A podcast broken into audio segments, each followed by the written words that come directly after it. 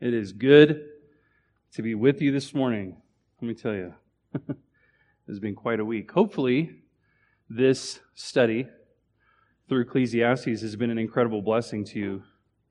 It has blessed you as much as it has blessed me uh, in my life. Um, as I've mentioned multiple times, this book is near and dear to my heart um, because I believe that uh, it is a, uh, a helpful reset. It's a, it's a book that puts things into perspective for us.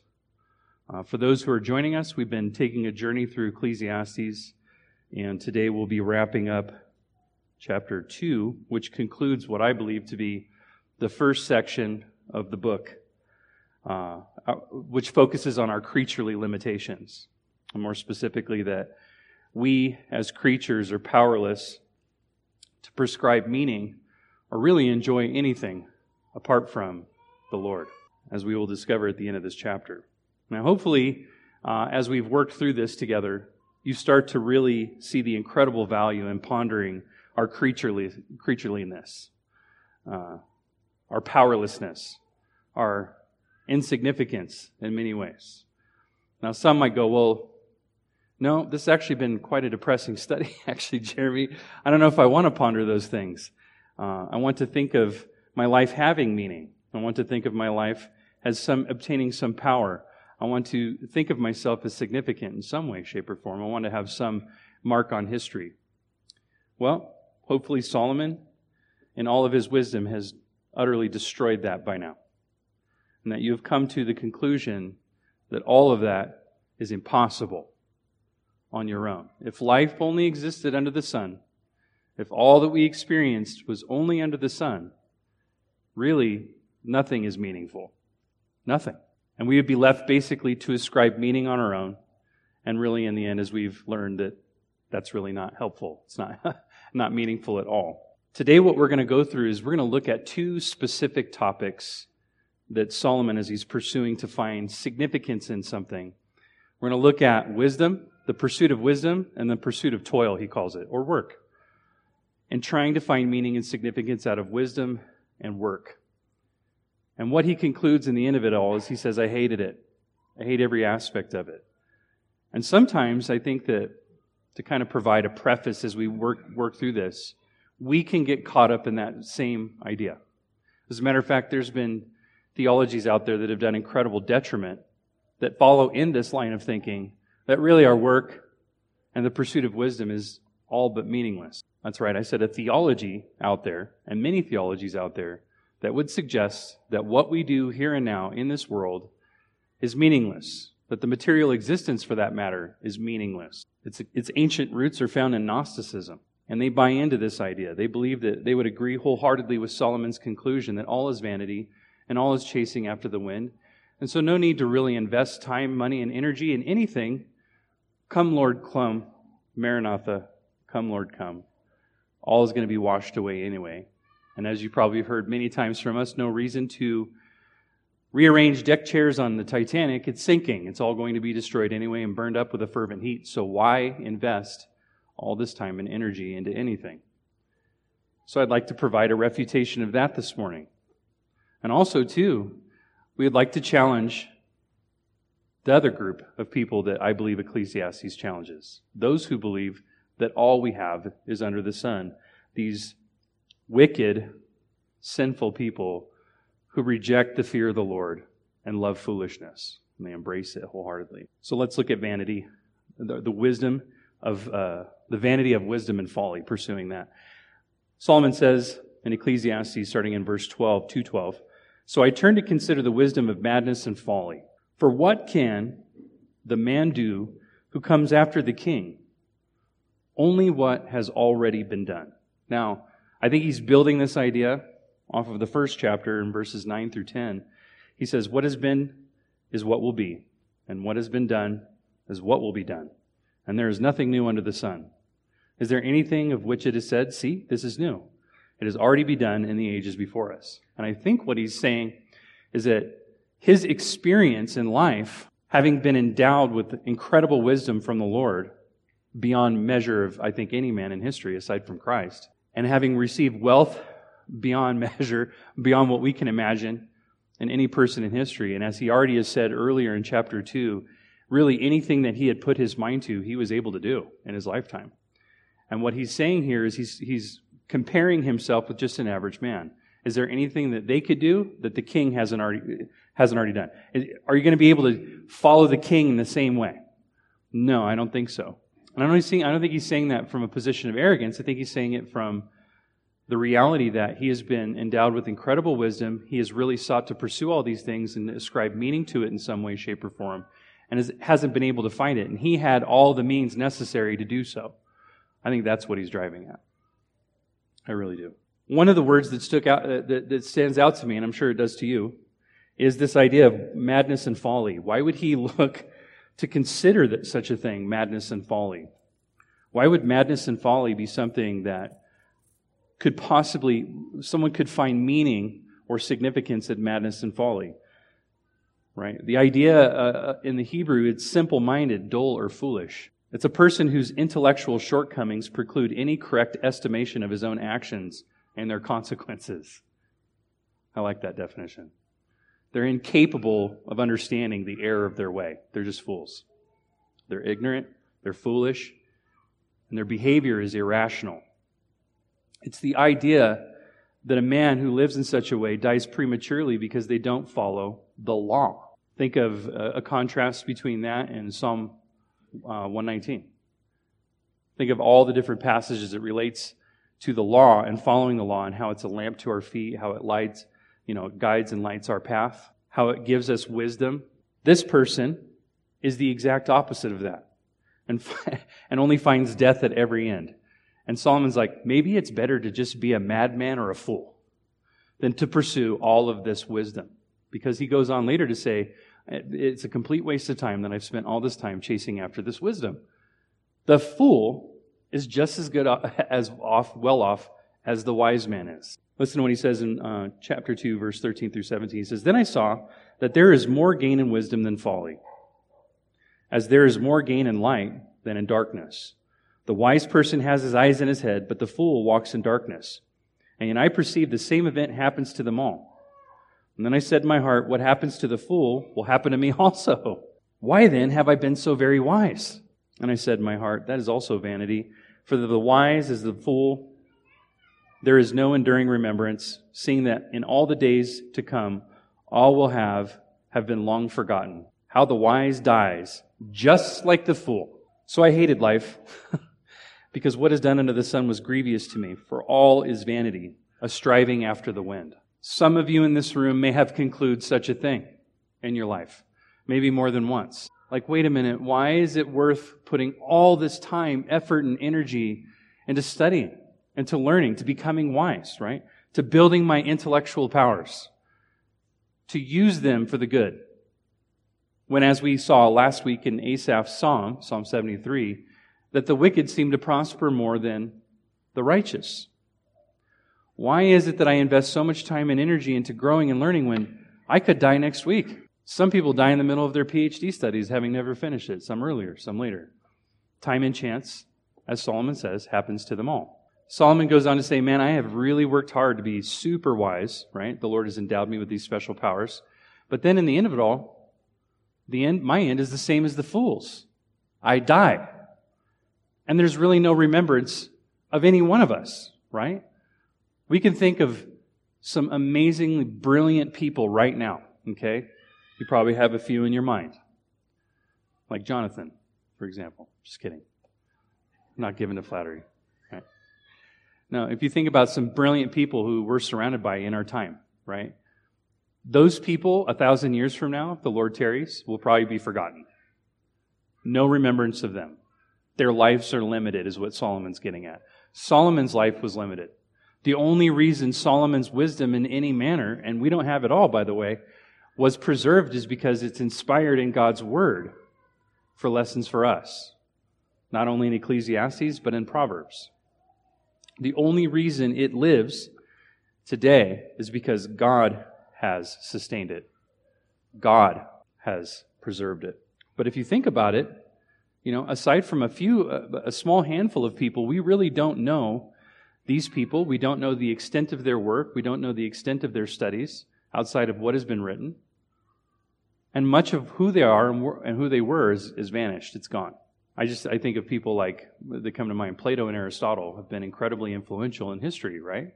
Many philosophers would say um, that uh, most philosophies developed today are just mere footnotes for Plato and Aristotle's work. They're still at this present time chasing the philosophical tail of their work. That's pretty profound. But we don't know everything there is to know about Plato. We don't know everything that there is to know about Aristotle or even Socrates. Only reason we know about Socrates is because what Plato wrote about him. Right? Much of who he is and who he was is gone. Very little remembrance of him. And I imagine there's a lot of brilliant people that were surrounding him in that day that, that didn't write anything, maybe even more brilliant, and they're gone. So why pursue this wisdom? Why pursue wisdom? Let's look at what wisdom is according to Scripture. I like this. Uh, Martin Manser says this in the Dictionary of uh, Biblical Themes. It says, Wisdom is the quality of knowledge, discernment, and understanding of characteristic of God Himself. True wisdom, seen in the ministry of Jesus Christ, is a gift of the Holy Spirit. Scripture affirms that true human wisdom is a gift from God and points out the folly of trusting in mere human wisdom. I think that's exactly what Solomon's trying to convey to us. Here, look, I did it. I went before you. These are all the struggles that I wrestled with. And man, if life only existed under the sun, then really I don't possess wisdom at all. And it's really a vain pursuit anyway, because we all die in the end. And by the way, none of us will be remembered, really. And again, remember, the only reason we know Solomon is because of what? Something above the sun conveyed it to us. God preserved Solomon's word. What does wisdom look like, more practically speaking? Let's look at the structured direction and telos of wisdom. Telos meaning what is the ultimate aim or goal of it. Okay? So, in, in one instance, you can find throughout Scripture a technical skill. Like, for instance, those who were building uh, the tabernacle, the Ark of the Covenant, and things were endowed by God with certain wisdom and skill to fashion those things. Craftsmen have been given a wisdom above their peers to execute technical excellence right? We have uh, another skill is instruction. Those who are capable of instructing wisely, whether it be from a pulpit like this, a teaching uh, scenario, uh, context, or just in everyday life. You know, we pursue those kind of people, the, the graybeards who've been around for a while that we like to cry and complain to. And uh, as we're losing our mind and upset about the th- certain things we're going over in life, we look to the graybeard to just go, you'll be all right. Right? There's a lot worse that could happen. And by the way, you're going to survive. You're going to be just okay. That's wisdom. It's discipleship. It's instruction. So there's a wisdom that's uh, involved in instruction that way. There's astute governance found in Scripture. Job was an excellent example of that. Job was deemed by God an astute governor, a man who was prominent in his society. He met at the gates with all the other great men. And when people met at the gates, that's where they governed society we know that it takes an incredible amount of wisdom. It's the very thing that Solomon asked for into rightly governing a nation. So there's an element of wisdom that we need to appreciate. Spiritual discernment is, a, is another one. The capacity to be able to discern between God's will in a particular situ- situation or what people say, right? Like examples this morning abounded in our, in our Sunday school, right? And it's uh, John's Sunday school. If you guys haven't been here, you guys are missing out things that Christians say are theologically loaded, and we actually have to have the discernment to be able to rightly divide the word of God, as Paul says in Timothy, as workers unashamed, so that we could discern the will of God as people are conveying what they believe the will of God might be. We run into it all the time, don't we? And as we say often, bad theology hurts people. It really does. Bad theology has practical implications in our life and we're to instruct and correct and encourage and exhort one another according to what? Paul says in 2 Timothy, the Word of God has given to us. So if we don't know the Word of God, we won't have spiritual discernment. And some people have made it their best effort to do, that's all they do. there are discernment ministries to teach you how to discern, and some of them don't have very good discernment. The Bereans were um, congratulated by Paul by as he pro- proclaimed the word of God to them, as he proclaimed who Jesus Christ was, the gospel to them, they were more noble minded because why? They went back to the word to search these things out to see if they were true. We should ask Denny about that one, Greg. He proclaimed to them, and they were to hear, and then they searched the scriptures to see if they were true. So the Word of God should be our foundation for discernment. The Word of God is what gives us the proper context to build wisdom. And what is wisdom in it all? It's a quality of knowledge and discernment and understanding the characteristics of God Himself. And not only that, but us, the context He's placed us in, and then to properly apply that knowledge in its proper context. Wisdom is applied knowledge properly. So there could be evil wisdom and there could be good wisdom. Think of it structurally. Wisdom is wisdom. Truth is truth. Right knowledge applied rightly is true. Let me give you an example. An unbeliever can do math wonderfully. Probably better than most, in this room. I know certainly better than me.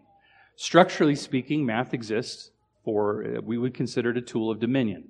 It's something God has given us for the purposes of building and developing things. An unbeliever can very wisely use math to fly to places like the moon or send a, if you believe that, right? I'm not a conspiracy theorist. Don't, don't, don't punch me for that one. Um, I believe we went there. But that we can also actually send trajectories deep into outer space and hit an asteroid that's rotating around some moon around some other planet, which is pretty impressive. An unbeliever can exercise wisdom and judgment, right? But the, the problem is, is what direction do they typically take it and what's their ultimate aim? As we know, what, what does it say in Proverbs 1 7? We all know it, right? What is the beginning of knowledge? It's the fear of the Lord. And a fool despises wisdom. What I believe he's getting at there in the beginning is to say that a fool has a telos where they want to use wisdom for their own glory. They want to apply knowledge for their own glory, for their own ends. And it always, as we as I quoted last week, Proverbs 14, was it 12 and 16? That there's a way that seems right to man and its end is death. I think that's it. I probably misquoted that, but it's in the Proverbs. I promise. Forgot the address. There's a way that seems right to man, but its end is death. They want to apply this wisdom and knowledge in such a way where the telos, the ultimate aim, is for their own glory, for their own ends. But yet, it always ends in death. And as we learned that um, last week, that you could work as hard as you want, you could build as much as you want, you could take dominion. Men are always working to take dominion, so are women, as much as you want. But unless you're doing it to glorify God, you won't find meaning or joy in it at all. And in the end, all that toil would have been for nothing. I love what John Calvin says in his Institutes of the Christian Religion on our relationship with God as it relates to wisdom. It's in chapter one, and it's his first argument. Without the knowledge of self, there is no knowledge of God, which is really interesting when you think about it. Without the knowledge of ourself, there is no knowledge of God. Now, wait a minute. What do you mean, John? Like, we have to know ourself in order to know God? Yes. Then he goes on to say, without knowledge of God, there is no knowledge of self. This is a chicken or egg problem, right? Which one comes first? Even John Calvin says there's really no way of knowing in the end of it all. But what does he say? Man before God's majesty is where you discover this. Let's look at what John Calvin says about wisdom. He says, Our wisdom, insofar as it ought to be deemed true and solid wisdom, consists of almost entirely two parts the knowledge of God and of ourselves. But as these are connected together by many ties, it is not easy to determine which of the two proceeds and gives birth to the other, the chicken or the egg. Which one comes first? Is it knowledge of ourself that gives us knowledge about God, or knowledge about God that gives us knowledge about ourselves? Or it's kind of a both and thing. You can't dichotomize the two. Why? I believe, he doesn't say this here, it's because we've been made in God's image. It was declared in Genesis chapter 1. We can't escape it nor avoid it. It's a reality that is innate within us. As we think of ourselves, we must think about God. That knowledge cannot be put away. I think Paul says in Romans 1 very clearly that it's that very knowledge that, that is suppressed in order to what? Defend unrighteousness. We can't put away the knowledge of God in our minds. I like what Stephen Charnock says. It's like a foul stench left in a pot that can't be cleansed. Our conscience bears witness that we are image bearers of God. So it's hard to tell the two apart from one another. For in the first place, no man can survey himself without forthwith turning his thoughts towards the God in whom he lives and moves. Because it is perfectly obvious that the endowments which we possess cannot possibly be from ourselves. Nay, that our very being is nothing else than substance in God alone. And in the second place, those blessings which unceasingly distill to us from heaven are like streams conducting us to the fountain. Here again, the infinitude of good which resides in God becomes more apparent from our poverty. In particular, the miserable ruin into which the revolt of the first man has plunged us compels us to turn our eyes upwards. Not only that while hungry and famishing, we may thence ask what we want, but being aroused by fear, may learn humility. For as there exists in man something like a world of misery, and ever since we were stripped of the divine attire, our naked shame discloses an immense series of disgraceful properties to every man, being stung by the consciousness of his own unhappiness. In this way, necessarily obtains at least some knowledge of God. So, no matter what, even though we've been stained by sin, corrupted by it, there in us remains some stain, like Charnock says, of the knowledge of God. We can't put it away from us entirely. Thus, our feeling of ignorance, vanity, want, weakness, in short, depravity, and corruption reminds us that in the Lord and none but He dwell in the true light of wisdom, solid virtue, exuberant goodness. We are accordingly urged by our own evil things to consider the good things of God. And indeed, we cannot aspire to Him in earnest until we have begun to be displeased with ourselves. For what man is not disposed to rest in himself. Who, in fact, does not thus rest so long as he is unknown to himself. That is, so long as he is contented with his own endowments and unconscious or unmindful of his own misery. Every person, therefore, on coming to the knowledge of himself, is not only urged to seek God, but is led as by the hand to find him.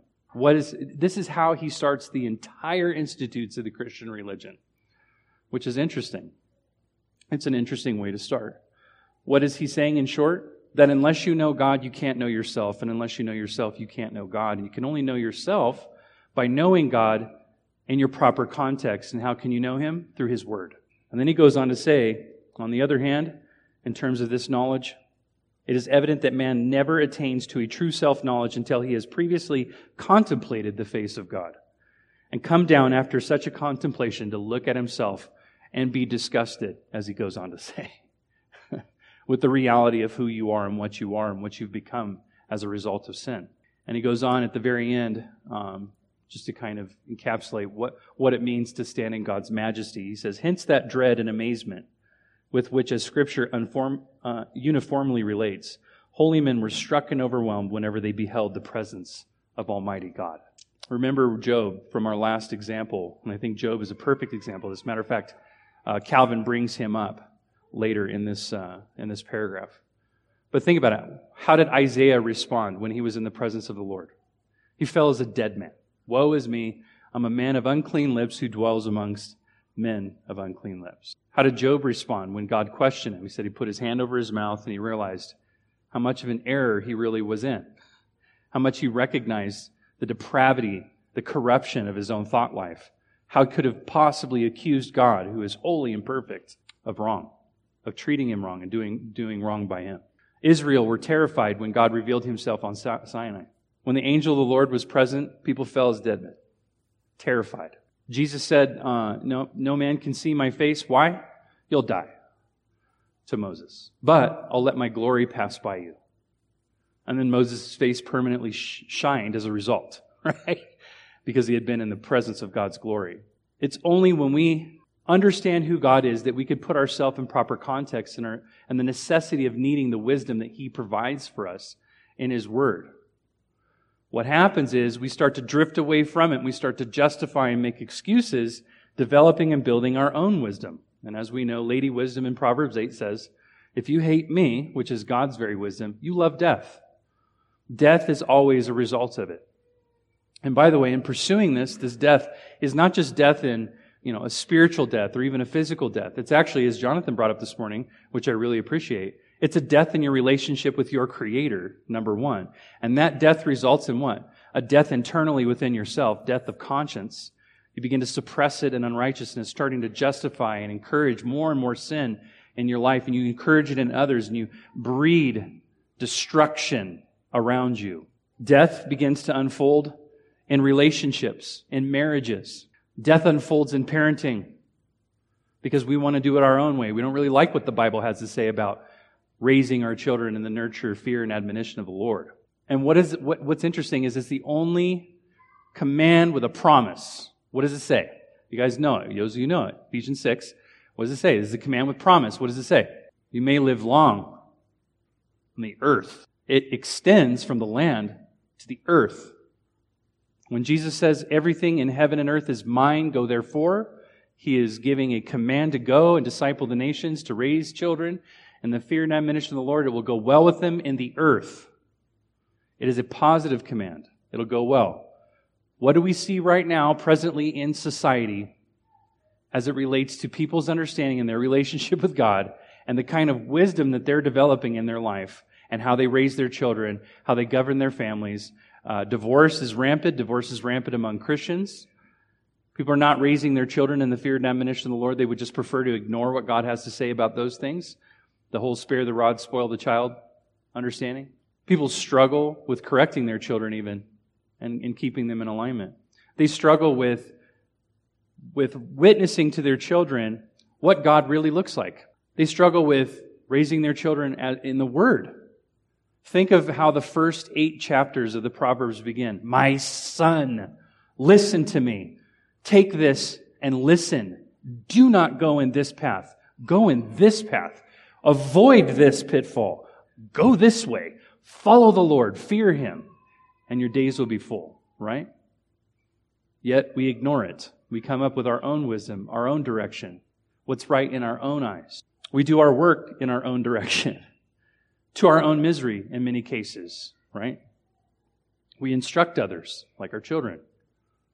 We govern society by our own wisdom. For those out there who think that Christians should not be involved in civics, that is the governance of a society, that has caused disaster in America. Disaster. Oh, no, the, the Bible doesn't teach that we should be involved in this, so it's all kind of going away. You know, it was brought up this morning that, you know, God's sovereign. God appoints these leaders. Right, but then also, too, we're to hold those leaders accountable to what? God's order. The way God has designed us. The way He has created to uphold justice and righteousness and equity. They don't, just because they were appointed there by God does not mean now that they get to be eliminated from accountability. They're somehow exempt. Christians have come up with their own way of doing governance. We just want to live peaceably. Well, let me encourage you. You can't live peaceably in society when you let wicked authorities run roughshod over the top of you because you failed to vote them into power. You won't live peaceably. We see that right now. So if you want to come up with your own wisdom, how you believe things ought to be governed, instead of taking God's word and running with it, holding your local authorities accountable from His word, then you'll have missed your purpose here as a Christian, as a believer in this time, in this place. God has also equally, sovereignly appointed your time, place, and habitation. So we can see structure and direction and wisdom. If we believe that all that is under the sun, and we believe that we get to come up and dictate what our own wisdom looks like, we get to ignore God's word, disaster ensues every time. And you might not want to hear this, but you will be an agent of the problem of evil. Whose side are you want, do you want to be on? Do you want to govern your household, your life, your marriage, your children, society, according to your own wisdom, which we know brings death, and be a part of the problem of evil? Or do you want to be a part of the solution, which is what? Saints? The gospel. A gospel directed people. And then there's the vanity of toil, hard work. Okay? Going on in verses 18 through 23, Solomon says this I hated all my toil in which I toil under the sun. I hated it, seeing that I must leave it to a man who will come after me. And who knows whether that he will be wise or a fool, yet he will be a master of all which I toiled and used my wisdom under the sun. This is also vanity. So I turned about and gave my heart up to despair over all the toil of my labors under the sun, because sometimes a person who has toiled with wisdom and knowledge and skill must leave everything to be enjoyed by someone who did not toil for it. This is also a vanity and a great evil. What is a man from all the toil and striving of heart with which he toils beneath the sun. For all his days are full of sorrow. His work is a vexation. Even the night his heart does not rest. This is all vanity. So, if I might summarize it, he's saying something along these lines Applied wisdom yields great gains. It's good, it's a good thing, but it's only to be left for a fool to enjoy and pilfer. In the end, it's true. I know people who have worked their entire life for this dream on the other side, right? It's called retirement. As John Piper says, picking up shells on a seashore. to waste their life picking up shells on a seashore. To really be useless. If you haven't read Don't Waste Your Life, may I encourage you to do that today. It is an excellent book, and I believe it is exactly what Solomon is nailing here, right here on the head. Is your identity wrapped up in your work? Is your identity wrapped up in some future you? Some future position of your family? Is your work a vexation to you because you feel like, man, all I do is really work to what? For the weekend, as I said last week, I work and I spend all my work and my days so I can party on the weekend, play. Is all my work dedicated for play? Or some future reference to play? A vacation, maybe. What is your work for? I agree with Solomon. Well, if that's what your work's for, just so you know, you might work super hard, and at the end of your life, you might have stored up all this wealth that some fool, like one of your children, get to inherit and destroy. Next of kin, or some idiot dude who just seems to land who gets it all, right? Which is really interesting to me because I believe actually that he is dealing with inheritance. He's dealing with how families ought to operate. One in, one in the sense of wisdom. Wisdom's not a bad thing. It's actually not a bad thing to attain wealth. Scripture speaks very highly of attaining wealth, right? Uh, look at Job as an example, and look at the Proverbs 31 woman. Both were diligent workers, hard workers who built up and amassed wealth, who had run businesses, who had acquired land, and so on, and were highly regarded among their communities. Right? That's not a bad thing. However, if your identity is sewn up in this building of wealth, what ends up happening in the end of it all? What happens if that wealth disappears? Remember, remember one of Satan's greatest tactics was, what he say to what he say to God? He's like, yeah, yeah, strip him all that cool stuff you give him all the time, and he'll surely curse your name right to your face. Strip away your family, his family, all his material possessions, his wealth, his significance in society. Oh, he'll curse you for sure. And you know what? Most people will. So then why work so hard? Some fool is going to get it in the end anyway. Then there's the other attitudes towards work. I've been reading a fantastic book. Let me encourage the men here in the room uh, or listening to it. It's audiobook. It's God, it, or excuse me, It's Good to Be a Man. it's Good to Be a Man by uh, Michael Foster and Dominic Bnonn Tennant.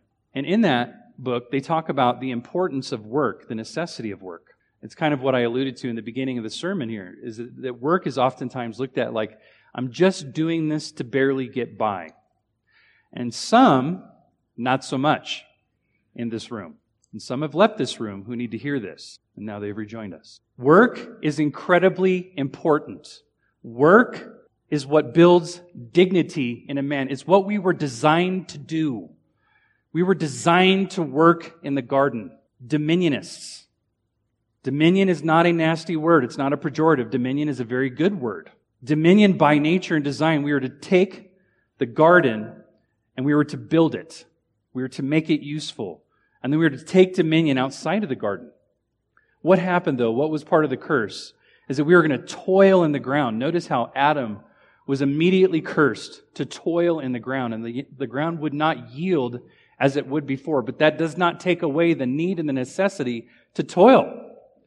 Still subject to vanity, still subject to difficulty. In some cases, it feels like you're chasing after the wind. In some cases, you feel like it's really hard and I don't want to continue to do it. But you have to. Men need to work. That's what you were designed to do, to provide. And to provide well. And not, by the way, to provide in just this small period of time for your life so you could just get by with barely enough to make it to the end and then the Lord takes you. No, we are to build an inheritance for our grandchildren's grandchildren. And wisdom is directly applied to that. You don't get to get out of work. What does it say in scripture? Those who don't work should what? Not eat. They should be cast out of society. because they're not productive. So stop being dependent on society to support you and provide for you. It's called a welfare system, and the government should be out of that as well. We were designed to work. We were designed to labor and labor hard. And also, by the way, have some grit. How about you stick with it for a while and work really hard? Not because you think it's important to work hard, not because uh, it's just a good thing and I'll make maybe a little bit more money, work some overtime. No, no, no. What does the scripture say about work? Work as unto the Lord. That is what He's required you to do. We don't get to make excuses for ourselves. You're going to stand before the living God one day, and He's going to ask you, What did you do with all that I had given you? Well, Lord, I was terrified of you, so I went out and buried it. Actually, I spent a good majority of my time being lazy. Actually, I complained a lot about my work. I didn't really like my job that much, and you know what? I decided to just try to get by with the bare minimum so I didn't have to really work. I decided not to have a family. I love my work so much. the other side of the coin. I know those. I decided not to raise a family because I love my work so much. Um, I, I, and then I did it all for me, all for my glory. It was all for me. No, I didn't leave my kids an inheritance really because you know what? I thought you were going to return at any given moment. Lord, I actually decided not have kids and kind of get by with the bare minimum because you're going to return at any given moment. I think the Lord's going to have some pretty serious words to say to you in the end of it all. So let's conclude with a little gospel application, shall we? There are two people that are toiling under the sun.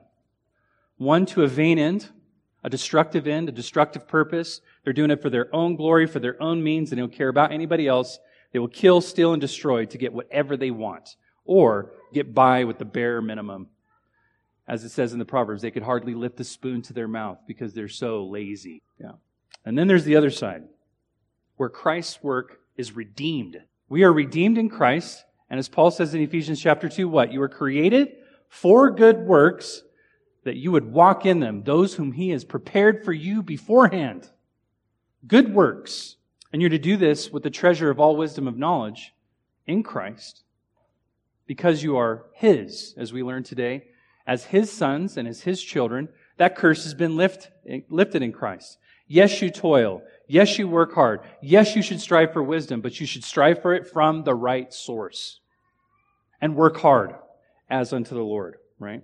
There's one side of the group that's restless and anxious and worried and concerned about all the work that they do, and they're trying to preserve it and they're trying to keep it. They don't sleep at night because they're so worried about what might happen to it all this all that this work that they have done to acquire and amass wealth.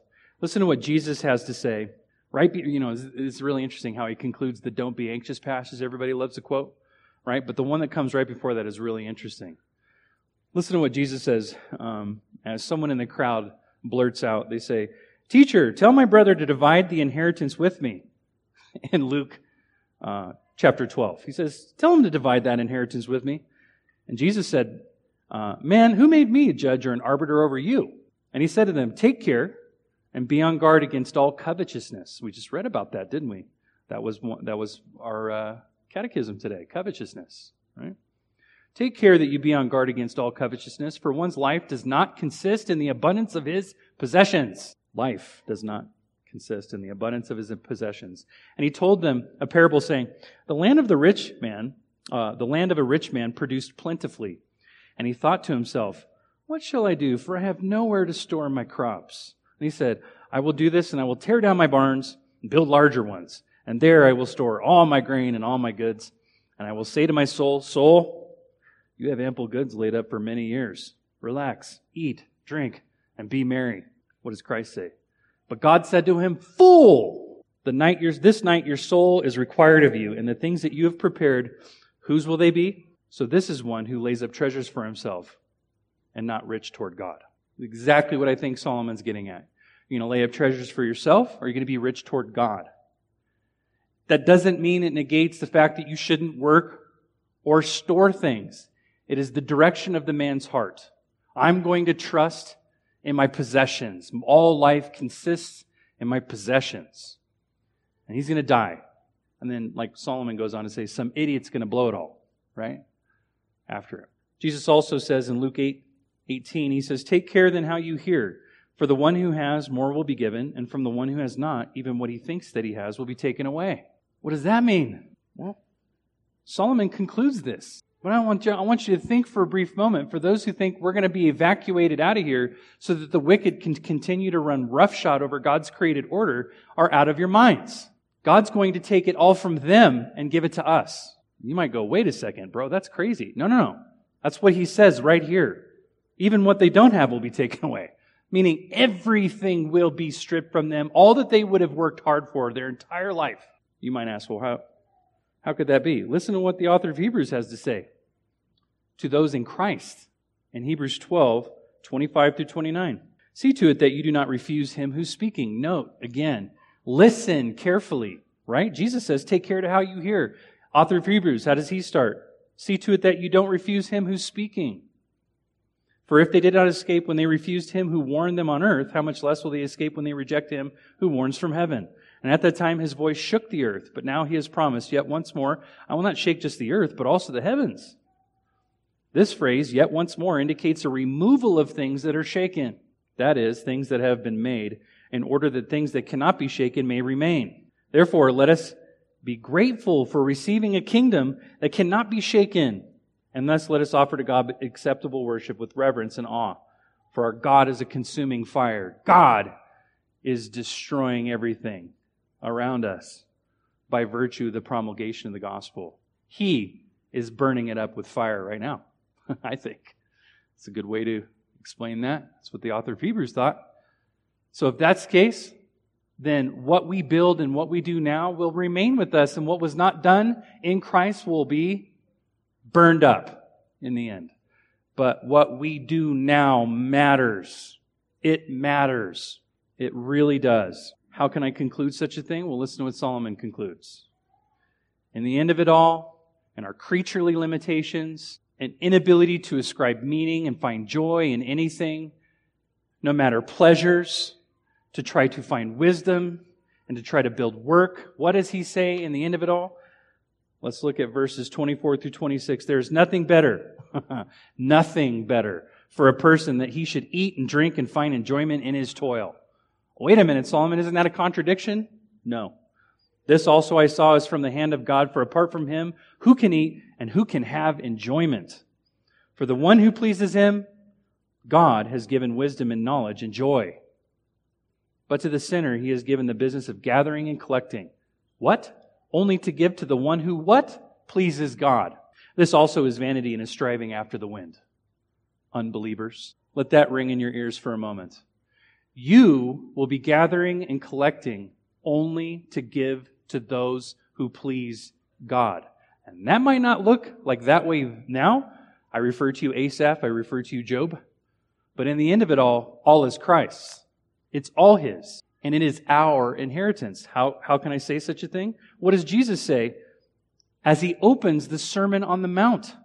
What does he say? Blessed are the meek, for they shall be evacuated out of here and not receive anything and lose all their earthly possessions and never work for anything because it doesn't matter because it's all a sinking ship anyway to be burned up. No.